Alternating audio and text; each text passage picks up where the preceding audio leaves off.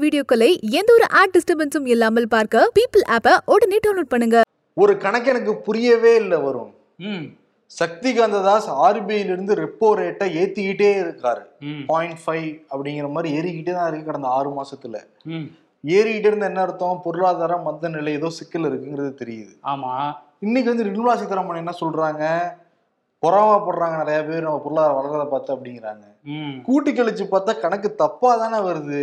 சரியா வரும்னு நேத்து ஏதோ ஒரு படம் ரிலீஸ் ஆயிருக்காமே. கூட்டி கழிச்சு பார்த்தா? கூட்டி கழிச்சு பார்த்தா கணக்கு தப்பா தான் வருது.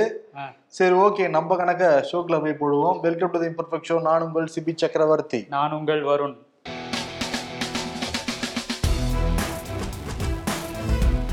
பொருளாதாரத்தை பத்தி பேசுறதுக்கு முன்னாடி தமிழ்நாட்டை பத்தி அலாசிட்டு அவர் டெல்லி பக்கம் போவோம். வெள்ளிக்கிழமை தமிழ்நாட்டுல மாமல்லபுரத்துல மாண்டஸ் புயல் கரையை கடந்தது.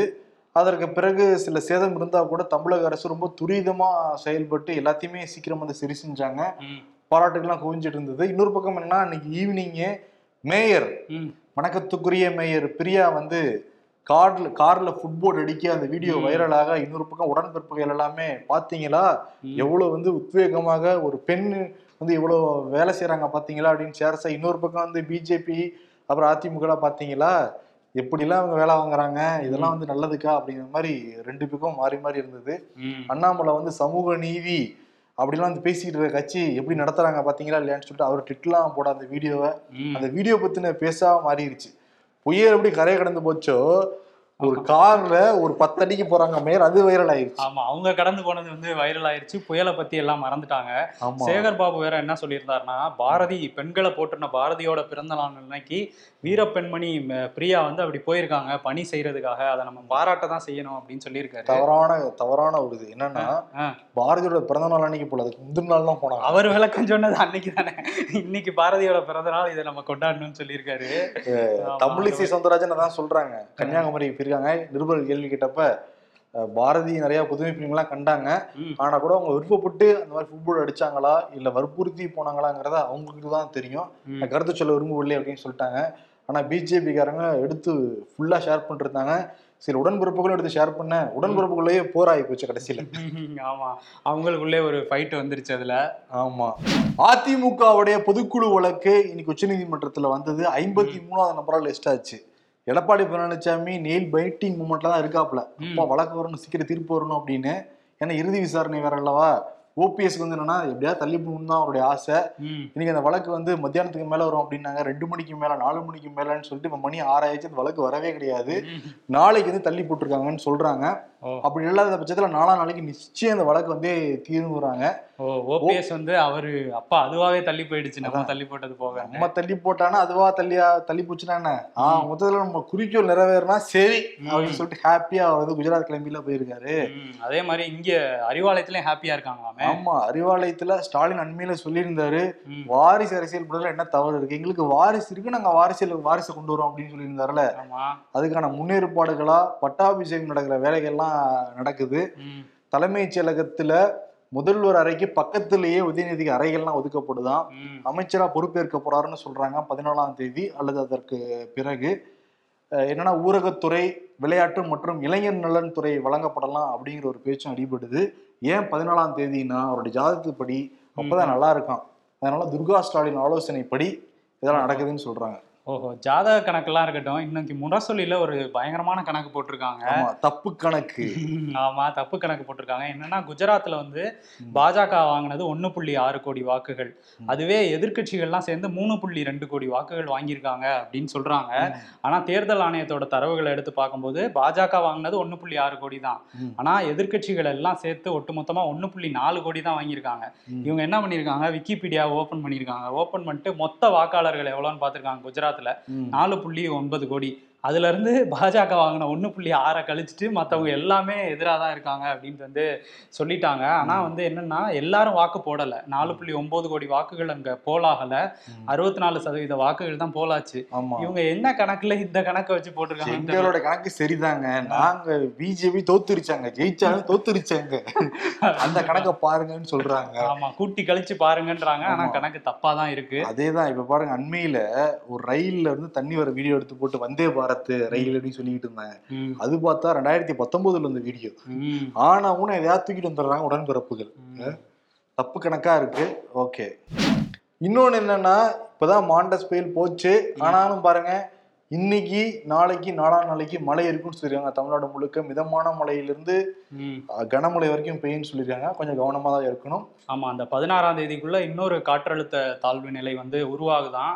அது புயலா மாறுமா இல்லையாங்கிறத பொறுத்து இருந்து தான் பார்க்கணும்னு. சொல்லியிருக்காங்க. கொஞ்சம் வலு விளந்துருச்சான் ம். பட் வலுப்பெற்றுதுன்னா புயலா மாறும். அதுக்கு போய் பேர் வச்சிருக்காங்க. மெக்கா. மெக்கா மாண்டஸ் மெக்கா இப்ப ஆமா மெக்கா புயல் மிரண நோக்கி வருமா? இல்ல தெரியல இயற்கைக்கு தான் வெளிச்சம். பொறுத்திருந்து பார்ப்போம். மாண்டஸ் புயலை பத்தி பேசும்போது நேற்று அறிவாலயத்தில் நடந்த ஒரு திருமண நிகழ்ச்சியில கலந்துக்கிட்ட முதலமைச்சர் ஸ்டாலின் என்ன சொல்லியிருக்காருன்னா நேத்துல இருந்து எனக்கு ஒரு போனா வந்துட்டே இருக்குது. என்னால வைக்கவே முடியல. அந்த அளவுக்கு பாராட்டிட்டே இருக்காங்க. ஃபோன் பண்ணி அப்படின்னு வந்து சொல்லியிருக்காரு. புயலை ரொம்ப சிறப்பா கையாண்டிருக்கீங்க அப்படின்னு சொல்லி பாராட்டுறாங்களாம். ஆமா என்னன்னா சென்னை வாசிகளாகட்டும் தமிழ்நாடு முழுக்க வட பகுதியில் இருக்கிற மக்களாகட்டும் புயல் வந்துச்சாங்கன்னா அது சரியாகிறதுக்கே ஒரு மூணு நாள் ஆகும். அப்படியே பழக்கப்படுத்திருக்காங்க நம்ம? அவ்வளவு வேகமா முன்னாடி ஆட்சி செஞ்சவங்க பழக்கப்படுத்தி வச்சிருந்தாங்களே. அதனால. என்னப்பா நைட் வந்தோம் தூங்கணும் காலையில இருந்துச்சு பார்த்தா புயல் வந்ததுக்கான அடையாளமே இல்லையே அப்படிங்கிற மாதிரி தான் பார்த்தாங்க. அதனால எல்லாரும் வாழ்த்து சொல்றாங்க போல இருக்கு. முதல்வருக்கு ஆனா புறநகர் பகுதியில வந்து பிரச்சனைகள் இருக்கதா தான் சொல்றாங்க. அதையும் அரசு கவனத்துல எடுத்து சரி பண்ணணும். ஆமா. இங்க இங்க இருக்கிற மக்களுக்கு வாக்கு இருக்கு அதே சமயத்துல புறநகர் மக்களுக்கு வாக்கு இருக்குங்கிறத திமுக அரசாங்கம் வளர்ந்து வந்து செயல்படணும் ஆமா இன்னொன்னு அந்த நிகழ்ச்சியிலே பேசும்போது. நான் நம்பர் ஒன் முதல்வருங்கிறதுல வந்து எனக்கு பெருமை கிடையாது தமிழ்நாடு நம்பர் ஒன்னா மாத்தணும் ம். அதையும் இந்த ஸ்டாலின் செஞ்சு காட்டுவான் அப்படின்னு சொல்லிட்டு ஏன்னா வந்து நான் சாதாரண ஸ்டாலின் இல்ல. முத்துவேல் கருணாநிதி ஸ்டாலின் அப்படின்னு பஞ்ச் டைலாக்லாம் பேசியிருக்காரு. எந்த போக்குது? மத்தவங்க பாராட்டுறாங்க ஓகே ஆமா அவரே அவரை சொல்லியிருக்காரு. இன்னொன்னு நிறைய படங்கள் பாக்குறாங்க போல. அதுதான் வந்து பஞ்ச் டைலாக்லாம் சொல்றாரு. அவருடைய பட மகன் தானே வார வாரம் பல படங்களை ரிலீஸ் பண்ணிக்கிட்டே இருக்காரு. படம் பார்க்காம இருப்பாரு முதல்வர். சரி ஓகே இந்த சைடு வாங்க. படம் காட்டிக்கிட்டு இருக்காங்க. அதிமுகவில் ஓபிஎஸ் சிபிஎஸ் மாதிரி மாதிரி ம், குஜராத்ல பூபேந்திர பட்டேல் இன்னைக்கு பதவியேற்க போறாரு. எனவே இப்ப ஏத்துக்கிட்டு இருக்காங்க. பதவியேற்பு நடந்துகிட்டு இருக்கு. நேத்து ஈவினிங்கே கிளம்பி போயிருக்காரு. யாருன்னா ஓ பன்னீர் செல்வம் ஆமா.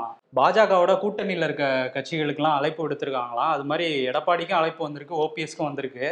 எடப்பாடி வந்து எனக்கு முன்னாடியே சில நிகழ்ச்சிகள்ல கலந்துக்கிறதா ஒத்துக்கிட்டேன். அதனால வர முடியாது அப்படின்னு சொல்லி வாழ்த்து கடிதம் மட்டும் அனுப்பிச்சிருக்காராம். பூபேந்திர பட்டேலுக்கு. எடப்பாடி பழனிசாமி வேலை இருக்கு. ஓ செல்வத்துக்கு என்ன கூட இருந்த அஞ்சு பேர் ஒருத்தர் கிளம்பி போயிட்டாப்பா நமக்கு வேலையா வெட்டியா? இதோ சார் நான் வரேன். வா ஃபிளைட் பிடிச்சி வரேன்னு சொல்லிட்டு நேத்தே போயிட்டாரு. இன்னைக்கு. பதவி ஏற்புக்கு நேத்தே போயிட்டாரு. இன்னைக்குதான் ஊபி முதல்வர் அசாம் முதல்வர் மத்திய பிரதேச முதல்வர்னு சொல்லிட்டு எல்லாரும் வந்துகிட்டு இருக்காங்க. முதல்வர்கள் எல்லாம் வேலை இருக்கு கொஞ்சம் லேட்டா வராங்க. முன்னாள் துணை முதல்வர் கிளம்பி போயிருக்காருங்க இன்னைக்கு வந்து நட்டாவெல்லாம் பார்த்து பேசியிருக்காரு. கூட அவருடைய மகன் ரவீந்திரநாத் குமாருமே வந்து இருந்தாரு. இருபது அமைச்சர்கள் பூபேந்திர பட்டேல் கூட சேர்ந்து இன்னைக்கு பதவி ஏத்துக்கிட்டு இருக்காங்க. ம், ஆமா பதவி ஏத்துக்கிட்டு இருக்காங்க. ஓபிஎஸ் வந்து எதுக்காக போயிருப்பாரு? அந்த ஜி டுவெண்ட்டில இவர் கூப்பிடல அந்த ஆலோசனை கூட்டத்துக்கு. கூப்பிடல. இதுல நம்ம போய் நம்மள வெயிட்டு தான் அப்படின்னு காட்டுறதுக்காக போயிருக்காரா? முன்னாடி கடிதமே எழுதியிருக்காரு. குஜராத்ல ஜெயிச்ச உடனே ரெண்டு பக்கம் கடிதம் எழுதியிருக்காரு? கூப்பிடுங்கண்ணா. இல்ல ரொம்ப சிறப்பா நீங்க வந்து செயல்பட்டு இருக்கீங்க. நானும் நீங்களும் இணைஞ்சு வந்து பணியாற்றலாம். நான் ரொம்ப ஆர்வத்தோட இருக்கேன். நம்ம நட்பு? தொடர வேண்டும். பூபேந்திர பட்டேலுக்கா இல்ல? மோடிக்கு அமித்ஷாவுக்கு நட்டாவுக்கு எழுதியிருக்காரு. Okay okay. எனக்கு துணை முதல்வர் பதவி ஏதாவது கொடுங்கய்யா. அப்படின்னு கேட்க போறாரு குஜராத்ல போய். குஜராத்ல எல்லாம் தர மாட்டாங்க அது ஆனா அவரே- தமிழ்நாட்டுலதான் அவரே சொல்லியிருக்காரு துணை முதல்வருங்கிறது எந்த அதிகாரம் இல்லாத பதவி அப்படின்ட்டு. ஆனாலும் பரவாயில்ல துணை முதல்வரா இருக்கேன் குஜராத்ல இருந்தா என்ன? தமிழ்நாட்டுல இருந்தா நான் டம்மி தானே இருக்க போறேன்? அப்படின்னு சொல்லி இருப்பாரு போல அதனால தாங்கன்னு கேட்பாராங்க கேட்டாலும் கேட்பாரு அவரை சொல்ல முடியாது. ஓகே என்னன்னா. இபிஎஸ் ரொம்ப வந்து ஓவர்டேக் பண்ணிட்டு போயிட்டு இருக்காரு ஜி டுவெண்ட்டி அந்த ஆலோசனை கூட்டத்திலே எடப்பாடி பழனிசாமி மோடி கூட இருந்து போட்டோக்கெல்லாம் ரிலீஸ் பண்ண. ஆமா அதுவும் இடைக்கால பொதுச் செயலாளர்னு வேற அந்த லெட்டர்ல வேற போட்டது. இவரை ரொம்ப அப்செட் ஆக்கிருச்சு. ஒரே ஸ்டொமக் பேர்ன் ஆயிடுச்சு. இதா பாரு எனக்கு லெட்டர் வந்திருக்குல்ல இதான் நானும் போறேன்ல அப்படின்னு சொல்லிட்டு. பதவியேற்புக்கு போயிருக்காரு. நல்ல வேலை ஃபிளைட்ல ஃபுட்பால் அடிக்க முடியாது இல்லாட்டி ஃபுட்பால் அடிச்சுக்கிட்டே கிளம்பி போயிருவாப்புல ஓபிஎஸ் அங்க. ஆமா. ஆனா எடப்பாடி வந்து வாண்டடா இதை தவிர்த்திருக்கதாகவும் சொல்றாங்க. ஏன்னா இவர் ஓபிஎஸ் போற இடத்துக்கு நம்ம போக வேணாம். அப்படிங்கிற மாதிரி சொல்லி தான் சும்மா ஒரு வாழ்த்து கடிதம் மட்டும் எழுதிட்டு நின்னுட்டதாகவும் சொல்றாங்க. ஆமா. இன்னொன்னு என்னன்னா இருநூறு சாதிகளுக்கும் அழைப்பு கொடுத்துருக்காங்களாம் அந்த பூபேந்தர் பட்டேல் பதவியேற்பு விழாவுக்கு. அதுல ஒரு சாதி நடிச்சாங்கன்னு தெரியல ஓபிஎஸ் ஓ அதுதான் போயிருக்காரா. ஆனா வந்து காங்கிரஸ் என்ன சொல்றாங்கன்னா. எங்களுக்கு வெற்றி வாய்ப்புலாம் இருந்தது. ஆனா எங்களை காலவாரி விட்டது யாருன்னா ஆம் ஆத்மி கட்சி தான். அதே மாதிரி காங்கிரஸுடைய அமைதியான பிரச்சாரம் எங்கேயுமே எடுபடவே இல்லை. அதெல்லாம் ஒரு ஃபீட்பேக்காக எடுத்துக்கிட்டு அடுத்த வர தேர்தலில் முன்முனைப்போட வந்து செயல்படணும்னு சொல்லிட்டு ப சிதம்பரம் சொல்லியிருக்காரு. கோவா உத்தரகாண்ட்ல பண்ண மாதிரியே தான் எங்களுக்கு குஜராத்லயும் பண்ணிட்டாங்க ஆம் ஆத்மின்னு சொல்லியிருக்காரு. ஆமா என்னன்னா ஓகே இந்த வருஷம் ஓகே முன்னாடி பத்து வருஷம் தொத்துட்டே தானப்பா இருக்கீங்க. அதுதான் ஆனா இதை மட்டும் சொல்லிட்டு வாக்கு வங்கியே உடைச்சிருக்கிறது வந்து உண்மைதான் ஆம் ஆத்மி. ஆனா அதுக்கு இனிமே இடம் கொடுக்க கூடாதுன்னு ஏதாவது பண்றாங்களான்னு பாப்போம் ஆ? தலைவர் மல்லிகார்ஜுனா கார்கே வேற பதவி ஏத்திருக்காருல்ல ம். அவர் ஏதாவது பண்றாரா? அவரே வந்து ஒரு ப்ராக்சி லீடர் மாதிரி தான் இருக்காரு ராகுல் காந்தி என்ன சொல்றாரோ சோனியா காந்தி என்ன சொல்றாரோ அதை கேட்டு தான் அவர் வந்து செயல்படுறாரு. இப்ப கூட பாருங்க ஹிமாச்சல் பிரதேசத்துல குஜராத் பதவியேற்பு விழா அந்த முதல்வர் வந்து பதவி ஏத்துக்கிட்டாரு. ராகுல் காந்தி தான் எல்லாரும் ஃபோக்கஸ் பண்ணாங்க. ஆமா ஆனா ஹிமாச்சல் சொன்னோன்னே எனக்கு ஒண்ணு ஞாபகம் வருது. ஹிமாச்சல் தான் நட்டாவோட சொந்த மாநிலம். அங்க மட்டும் நட்டாவுக்கு அங்க மட்டும் நட்டாவுக்கு முக்கியத்துவம் கொடுக்குறாங்களா இந்த பாஜகலையும்?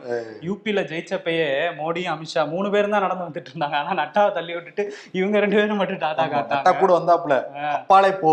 அங்க மல்லிகார்ஜுனா கார்கேனா இங்க நட்டா. அப்படிதான் இருக்கு தலைவரா இருக்கிறவங்களுக்கு. இப்ப ஹிமாச்சல் பத்தி பேசணும்னா நேத்து வந்து சுக்வீந்தர் சிங் சுக்கு வந்து பதவி ஏத்திருக்காரு முதலமைச்சரா. அங்க வந்து என்னன்னா அவங்களுக்கு என்ன ஒரு பயம் இருந்துச்சுன்னா எங்க ஆபரேஷன் லோட்டஸை திறந்து எம்எல்ஏக்களை தூக்கிடுவாங்களோன்னு பயந்துகிட்டு இருந்தாங்க. காங்கிரஸ்ல. ஜெயிச்சுட்டும் பயந்துகிட்டு இருந்தவங்க யாருன்னா காங்கிரஸ் வச்சுக்காரங்க. ஆமா காங்கிரஸ் பயந்துட்டு இருந்தப்ப அங்க பிஜேபி முதல்வரா இருந்த ஜெய்ராம் தாக்கூர் வந்து நான் தோல்வியை ஒத்துக்கிட்டு பதவி விலகுறேன் அப்படின்னு சொல்லிட்டாரு. அதனால கொஞ்சம் நிம்மதி பெருமூச்சு விட்டாங்க பாருங்க. விட்ட உடனே அடுத்தது வந்துருச்சு. அவங்களோட பரம்பரை வியாதியா இருக்கு அந்த உட்கட்சி பூசல் யாரு முதல்வர் அப்படிங்கிறதுல ஒரு பிரச்சனை வந்துச்சு. அந்த ஆலோசனை கூட்டத்துல அதிக எம்எல்ஏக்கள் ஆதரவு இருக்குது வந்து சுக்வீந்தர் சிங் சுக்குக்கு தான். அவர் வந்து அவரை முதல்வரா தேர்ந்தெடுக்கிறோம்னு சொல்லி மூத்த தலைவர்கள்லாம் வந்து முடிவெடுத்தாங்க. ஆனா மாநில தலைவர் இமாச்சல் மாநில தலைவரா இருக்க பிரதீபா பாட்டில் வந்து நீங்க எனக்கு தான் கொடுக்கணும் அப்படின்னு சொல்லிட்டு எதிர்ப்ப கிளம்புனாங்க அதுவும் அந்த பூபேஷ் பாகல் தான் அங்க வந்து சத்தீஸ்கர் முதல்வர் இருக்கார்ல. அவர் தான் அங்க வந்து தேர்தல் பொறுப்பாளரா இருந்தாரு. அவர் வந்து காரெல்லாம் மறிச்சிட்டாங்க. நீங்க ஏன் என்னோட கணவர் மறைந்த வீரபத்ர சிங் பேரை சொல்லி தான் நீங்க ஓட்டே வாங்குனீங்க? எப்படி எனக்கு கொடுக்கலனாலும் பரவாயில்ல என்னோட ஆதரவாளர் அக்னிஹோத்ரிக்கு தான் நீங்க முதலமைச்சர் பதவி கொடுக்கணும்னு சொல்லி பயங்கர கலாட்டா பண்ணிட்டாங்க. குடுக்கலன்னா ஆபரேஷன் நோட்டீஸ் நாங்களே அமல் கொடுத்தோம் பாத்துக்கோங்க ஆமா, அந்த மாதிரி ஒரு மூட்ல இருந்தாங்க. அப்புறம் பேசி. ஒரு மாதிரி அவருக்கு துணை முதல்வர் பதவி அங்கேயும் துணை எதுவுமே இல்லை. போஸ்ட் அதான் எதுவுமே இல்லைன்னா துணை முதல்வர் பதவின்னு ஒண்ணு கொடுத்துட்றாங்க. சரி அக்னிஹோத்ரி கொடுத்துட்றோம். அதனால பிரச்சனை பண்ணாதீங்கன்னா ஒரு மாதிரி சமாதானம் ஆகி நேத்து வந்து அவர் முதலமைச்சரா சுக்வீந்தர் சிங்கும் துணை முதல்வரா அக்னிஹோத்ரியும் பதவி ஏத்துக்கிட்டாங்க. ரொம்ப சிம்பிளா தான் நடந்துச்சு அந்த பதவி. நடந்தது. என்னன்னா முதல்வர் வந்து அவருடைய அம்மாவை கூட்டிட்டு வருவார் மேடைக்கு. ராகுல் காந்தி கிட்ட பிரியா காந்தி அறிமுகம்லாம் படுத்துறாங்க. அறிமுகப்படுத்திட்டு திருப்பி முதல்வர் வந்து தாயார் கீழே இறங்க வரப்ப ராகுல் காந்தி பார்த்துட்டு இல்ல இல்ல. அவங்களுக்கு ஒரு மேடையில ஒரு சேர் போடுங்க அவங்க பக்கத்துல உட்காரவங்கன்னு சொல்லிட்டு உட்கார வச்சாங்க. ஆமா நெகிழ்ச்சியான சம்பவங்கள்லாம் அங்க நடந்துச்சு. மேன்மக்கள் மேன்மக்களேன்னு சொல்லிட்டு காங்கிரஸ் கட்சிக்காரங்க எல்லாருமே பாரா- பாராட்டிக்கிட்டு இருந்தாங்க. அது பாக்குறப்ப நமக்குமே சந்தோஷமா தான் இருந்தது. ஆமா மூத்தவங்களுக்கு மரியாதை கொடுக்குறாங்க அப்படிங்கறத பார்க்க முடிஞ்சுது. ஆனா இனிமே அங்க எதுவும் இந்த உட்கட்சி பூசல் நீடிக்காம பாத்துக்கணும். இல்லைன்னா அஞ்சு வருஷம் ஆட்சி தப்பிக்காது இடையிலே ஏதாவது பாதி பேர் உடைச்சிட்டு போயிட்டாங்க. டமார் ஆயிடும். அப்புறம் ஆபரேஷன் லோட்டஸ் வந்து பயன்படுத்திடுவாங்க. நேத்து பிரதமர் மோடி வந்து மகாராஷ்டிராவுக்கும் கோவாவுக்கும் வந்து போயிருக்காரு. அங்க நாக்பூர் வந்து பேசினவரு சில அரிய கருத்துக்கள்லாம் வந்து சொல்லியிருக்காரு. அரசியல்வாதிகள் எப்பயுமே குறுக்கு வழியை பயன்படுத்தக்கூடாது. அதே மாதிரி வாக்கு கேட்கிறப்ப செய்ய முடியாதெல்லாம் நீங்க சொல்லக்கூடாதுங்கிற மாதிரி வந்து கிளாஸ் எடுத்துட்டு போயிருக்காரு. மகாராஷ்டிரால குறுக்கு வழியில ஆட்சி அமைச்சது யாரு? யாரு? யாரு? அவர் வந்தாருங்க. ஏக்நாத் ஷிண்டே வந்து அவராவே வந்தாரு. உத்தவ் தாக்கரே மேல இருக்க கோவத்தால. அவரே அவரே வந்தாருன்னா நாங்க நியாயஸ்தன் நாங்க தர்மப்படி நேர்மப்படி நடக்கிறோம்னா நாங்க எதுக்கு அதை ஏத்துக்கிறோம்? அப்பா சரிப்பா நீ வந்து எங்கப்பா நின்று ஜெயிச்ச. மகாராஷ்டிரா உத்தவ் தாக்கரே கூட நின்று ஜெயிச்ச? அதுல இருந்து நீ ரிசைன் பண்ண. அந்த சின்னத்துல இருந்து ரிசைன் பண்ணிட்டு திருப்பி தேர்தல் வச்சு எங்க சின்னத்திலேயே கூட நில்லுங்க தாமரை கூட நில்லுங்க. மக்களுக்கு நல்லது. செய்யறதுக்காக சேர்ந்திருக்கோம் அப்படின்னு சொல்லுவாங்க பிஜேபியில கேட்டா. மக்களுக்கு நல்லது செய்யறதுக்காக ஏக்நாத் ஷிண்டே எங்களோட வந்தாரு சேர்ந்துட்டோம். அப்படித்தானே சொல்லி சமாளிச்சிட்டு இருக்காங்க. ஆனா அங்கேயே நின்னு பேசியிருக்காரு பாருங்க எவ்வளவு தைரியமா பேசியிருக்காரு. எங்க பண்ணாங்களோ கடந்த ஒரு வருஷம் முன்னாடி தான் நடந்த குத்தெல்லாம் வந்து பாத்துக்கிட்டு இருந்தோம். இல்ல ஆனா அவங்க எங்கேயுமே அதை பேச முடியாது. ஏன்னா எல்லா மாநிலத்திலயும் இதை பண்ணியிருக்காங்க. பல மாநிலத்திலயும் இதை தான் பண்ணிட்டு இருக்காங்க கோவாலையும் பண்ண முடியாது. கோவால பண்ணிட்டாங்க. போன தடவையே பண்ணாங்கல்ல. சத்தியம் போட்டுட்டு வந்த காங்கிரஸ் எம்எல்ஏக்கெல்லாம் அப்படியே உருவிட்டாங்க அப்பா நீ வந்து சாமி முன்னாடி சத்தியம் பண்ணிக்கிட்டு இருக்க. சாமின்னா எங்களுக்கு உயிர் உங்களுக்கு உனக்கு தெரியுமா இல்ல தெரியாதா? அப்படி சாமி முன்னாடி சத்தியம் பண்ணிட்டு இப்படி வந்து பண்றது நியாயமா? அப்படின்னு சொல்லிட்டு கிளாஸ் எடுத்து அவங்களுக்கு அனுப்பி இருக்கணும். ஆமா. ஆனா பிரதமர் மோடி வந்து கண்ணாடின்னு நினைச்சு பேசியிருக்காரு. முருகேசா அது கண்ணாடி. மைண்ட் வாய்ஸ் நினைச்சு வெளியே பேசிட்டாரா? என்ன குறுக்கு வழியில போக கூடாதுன்ட்டு அதே மாதிரி நிர்மலா சீதாராமன். நாடாளுமன்றத்துல வந்து நம்ம பொருளாதாரம் நல்ல மேல போய்கிட்டு இருக்கு. எதிர்க்கட்சிகள் எல்லாம் பார்த்து பொறாமப்பட்டுக்கிட்டு இருக்காங்க கண்ணு வச்சுக்கிட்டு இருக்காங்க. பொருளாதாரத்துக்கு எந்த பாதிப்பும் இல்லை அப்படிங்கிறாங்க. அப்புறம் எதுக்கு வந்து போன வாரம் தான் அது ஆர்பி வந்து ரெப்போ ரேட்டை வந்து ஏத்தி இருக்கு எல்லாருக்குமே இஎம்ஐ உடைய க- அந்த டியூரேஷன் அதிகமாயிடுச்சுன்னு சொல்றாங்க. இஎம்ஐ உடைய அந்த மந்த்லி காஸ்ட்டும் அதிகமாயிடுச்சுன்னு சொல்றாங்க. அவங்க அப்படி ஒண்ணு சொல்ல இவங்க இப்படி ஒண்ணு சொல்ல எப்பயுமே அப்படிதான் இருக்கும். ஏழாம் பொருத்தமா இருக்கும். சம்பந்தமே இல்லாம ஏதாவது ஒண்ணு சொல்லிடுவாங்க ஆர்பிஐ வந்து ஒரு விதமா சொல்றது கணக்கிட்டு ஆர்பிஐ சொல்றது ஏத்துக்க முடியும். நிர்மலா சீதாராமன் உயர் பதவியில் இருக்காங்க நிதியமைச்சர் அவங்க சொல்றது ஏத்துக்க முடியும். ஆனா எவ்வளவு தூரம் வந்து ஒரு கான்ட்ரடிக்ஷனா இருக்காங்க முரணா. இருக்கு. ஆமா பொருளாதாரம் வளருதுன்னா வேலை வாய்ப்பெல்லாம் கரெக்டா இருக்கணும். ஆனா. கடந்த மூணு மாசத்துல வேலை வாய்ப்பின்மை விகிதம் வந்து அதிகரிச்சுக்கிட்டே தான் போயிருக்கு. இப்ப கிட்டத்தட்ட ஒன்பதை தொடப்போகுது. ஒன்பது சதவீதத்தை தொடப்போகுது. நூறுல ஒன்பது பேர் வேலை இல்லாம இருக்காங்கங்கிற மாதிரியான ஒரு நிலைமை உருவாயிட்டு இருக்கு. இது அடுத்த வருஷம் ரெசெஷன் வரும்போது இன்னும் அதிகமாக போகுதுன்னு சொல்றாங்க. உலக நாடுகள் அந்த மாதிரி பாதிப்பு ஏற்பட்டுச்சுன்னா இந்தியாவுக்கு வராதுன்னு சொன்னா கூட. பாதிப்பு அடிக்காமையா இருக்கும் இன்னொன்னு என்னன்னா நேற்று வந்து திருப்பூர் மாவட்டத்துல வேற வேற கட்சியில இருந்து அதிமுக இணைஞ்சிருக்காங்க ஆயிரத்துக்கும் மேற்பட்டவங்க ம்ஹும். அங்கிருந்து எடப்பாடி பழனிசாமி என்ன சொல்லியிருக்காருன்னா. பாருங்க மகனுக்கு பட்டாபிஷேகம் பண்றதுக்கு துடியா துடிச்சுக்கிட்டு இருக்காரு முதல்வர் மு க ஸ்டாலின். இந்த பதினாலுல இருந்து ஒரு கூடிய விரைவில் அவருக்கு பட்டாபிஷேகம் நடத்தி முடிப்பாங்க. நாங்க ஆட்சியில் இருந்த வரைக்கும் சினிமாக்காரங்களுக்கு எந்த பிரச்சனையுமே இல்லை அவங்களே ஒரு இதா சுதந்திரமா இயங்கிட்டு இருந்தாங்க இப்ப பாருங்க வாரத்துல ரிலீஸ் ஆகிற எல்லா படங்களும் அவங்களுடைய பேனர் தான் வந்து ரிலீஸ் ஆகுது. அவங்களோட சுதந்திரமே பறி போகுது வேற ஒரு பேனரை ரிலீஸ் பண்ணணும்னா இவங்களுக்கு இருபது பர்சன்ட் கட்டிங் வேற கட்டணும் அப்படின்னு. சொல்லிட்டு அப்பா மகன் ரெண்டு பேரையும் வந்து கிளிகளையும் கிழிச்சிருக்காரு எடப்பாடி பழனிசாமி. அதே சமயத்தில் அண்ணாமலையும் சொல்லியிருக்காரு. உங்க மகனுக்கு நீங்க அமைச்சர் பதவியாவது கொடுத்துட்டு போங்க ஆனா படத்தை மட்டும் ப்ரொமோஷன் பண்ணாதீங்க முதல்வரே அப்படின்னு சொல்லியிருக்காரு. அது நியாயமா இருக்கா இல்லையா? ஆமா நியாயமா தான் இருக்குது. ஏன்னா படத்தை தான் ப்ரமோட் பண்ணிட்டு இருக்காங்க. அமைச்சர்கள்ல இருந்து எல்லாருமே அந்த படத்தை பத்தி பேசிட்டு இருக்காங்க. ஆனா இன்னொன்னு அண்ணாமலை வந்து ஒன்னு சொல்லியிருக்காரு. அவர் முன்னாடி வந்து என் ரத்தத்துல மன்னிப்பெல்லாம் இல்லைன்னு சொன்னார்ல. இப்ப என்ன இருக்குன்னு சொல்லியிருக்காரு.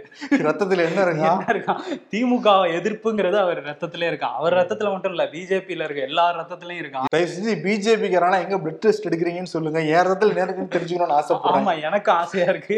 எங்க சார் எடுக்கிறீங்க சொல்லுங்க ஓ பாசிட்டிவ் தான் இருக்கு. என்னோட ரத்தம். ஆனா கட்சிக்குள்ளே அவருக்கு அவ்வளவு எதிர்ப்பு இருக்கு. இதுல இவர் திமுகவை எதிர்க்கிறேன்னு கிளம்பிட்டு இருக்காரு. ஆமா. பிஜேபிக்குள்ள உட்கட்சி பூசல் இருக்குல்ல. காங்கிரஸோட தாண்டி போய்கிட்டு இருக்கு. யாரும் இது வரைக்கும் கைகலப்பு மட்டும் ஆகல. கூடிய சீக்கிரம் எதிர்பார்க்கலாம்லாம் சொல்றாங்க. ஓ அந்த அளவுக்கு போகுமா? உருட்டுக்கட்டையெல்லாம் பறக்குமா? ஆமா கமலாயத்துக்குள்ளாரையே அந்த டபிள்யூடிஎஃப் இதெல்லாம் கட்டி வச்சாங்கன்னு வச்சுக்கோங்க ஓ குத்து சண்டையெல்லாம் நடத்துவாங்க போல போ அப்படின்றாங்க. அந்த அளவுக்கு இருக்கு. சர்பாட்டாவா இடியாவ பரம்பரை அந்த அளவுக்கு இருக்காங்க. கமலாலயத்துல. ஆமா திருச்சி சூர்யா வந்து வெளியே வந்தாலும் அண்ணாமலைக்கு மட்டும் ஆதரவு பண்ண ஆதரவா இருக்காரு. அவங்கள எதிர்க்கிறவங்க எல்லாரையும் காலி பண்ணிட்டு இருக்காரு வெளியே. ஃபுல்லா ஓப்பன் ஸ்டேட்மெண்டா சொல்றாரு என்ன நடந்துட்டு இருந்த கட்சியிலன்னு சொல்லிட்டு. சூரிய சிவா பேட்டிய டீ கோட் பண்ணாலே தெரியும். இன்னொரு விஷயம் என்னன்னா அண்ணாமலை இருக்காருல்ல நான் வந்து பதவிக்கெல்லாம் ஆசைப்பட்டெல்லாம் வர கிடையாது. எனக்கு இப்பயே நீங்க சொல்லிட்டீங்கன்னா வந்து எனக்கு எனக்கு என்னோட ஆடு மாடெல்லாம் வெயிட் பண்ணிட்டு இருக்கு நான் போய் ஆடு மாடை மேய்க்க ஆரம்பிச்சிருவேங்கிறாரு. இப்பயே கூட பண்ணலாம் அவர் அது. ஆமா அது பண்ணலாம். இல்லைன்னா இருபத்தோராயிரத்தி ஒன்னாவது புக்கை வந்து அவர் படிக்கலாம். அவருக்கு நிறைய வேலை இருக்குங்க. ஆமா. இருபதாயிரம் புக்கு படிச்சவரு இன்னொரு இருபதாயிரம் புக்கு படிப்பாரு. பதவி இல்லைன்னா. பதவி இல்ல. இப்ப திருப்பி ஜாயின் பண்ண முடியாது ஐபிஎஸ்ஆ ஐபிஎஸ்ஆ ரிசைன் பண்ணிட்டாங்கன்னா சரி திருப்பி எடுத்துக்க மாட்டாங்கல்ல? ஆமா திரும்பி எடுத்துக்க மாட்டாங்க. அப்படி. கொடுத்துருந்தாங்கன்னு வச்சுக்கோங்களேன். ரெண்டு லட்சத்தி ஓராவது கேஸா போய் புக் பண்ணலாம் அவரு. அதுக்கும். வாய்ப்பு இல்லாம போயிருச்சு. இப்ப கடைசியில் ஆடு மாடு மேய்க்க தான் போகணுமா விவசாயம் பண்ண போறாராம் அதுதாங்க நான் சொல்றேன். அவருதான். அதான் நான் சொல்லல வரும் அவர் நீங்க கூத்து வேடிக்கை பத்தியா? அவர் சொல்றதான் நான் சொல்றேன். அவர் சொல்றது தானே நம்ம சொல்றோம். கரெக்ட் தான். ஜூவில வந்த ஒரு இன்ட்ரெஸ்டிங்கான கட்டுரை. என்னன்னா பிரதமர் பேர்ல திட்டம் ஆரம்பிச்சிருக்காங்க ரெண்டாயிரத்தி பதினாறாம் ஆண்டு. பிரதமர் பயிர் காப்பீட்டு திட்டம். இந்த இயற்கை பேரிடரால விவசாயிகள்லாம் பாதிக்கப்படுறாங்களா அப்போ வந்து இந்த விவசாயிகளுக்கு இழப்பீடு வந்து மாநில அரசு மத்திய அரசு ரெண்டு பேரும் வந்து சரிசமமா இது பண்ணி விவசாயிகள் வந்து கொடுப்பாங்க ம், ஆனா ஆரம்பிச்சப்ப சரிசமமா இருந்தது. ஆண்டுகள் போக போக போக போக மூன்றுல இரு மடங்கு மாநில அரசு மட்டும் தான் கொடுக்குற மாதிரி இருக்கான். மத்திய அரசு கொடுக்கறதே கிடையவே கிடையாதான். இப்ப தரவுகள் நீங்க பாருங்களேன் ரெண்டாயிரத்தி பதினாறு பதினேழுல தமிழக அரசு நானூத்தி தொண்ணூத்தி கோடி. மத்திய அரசு நானூத்தி தொண்ணூத்தி கோடி ரெண்டாயிரத்தி பதினேழு பதினெட்டுல ஐநூத்தி ஐம்பத்தாறு கோடி ஐநூத்தி ஐம்பத்தாறு கோடி.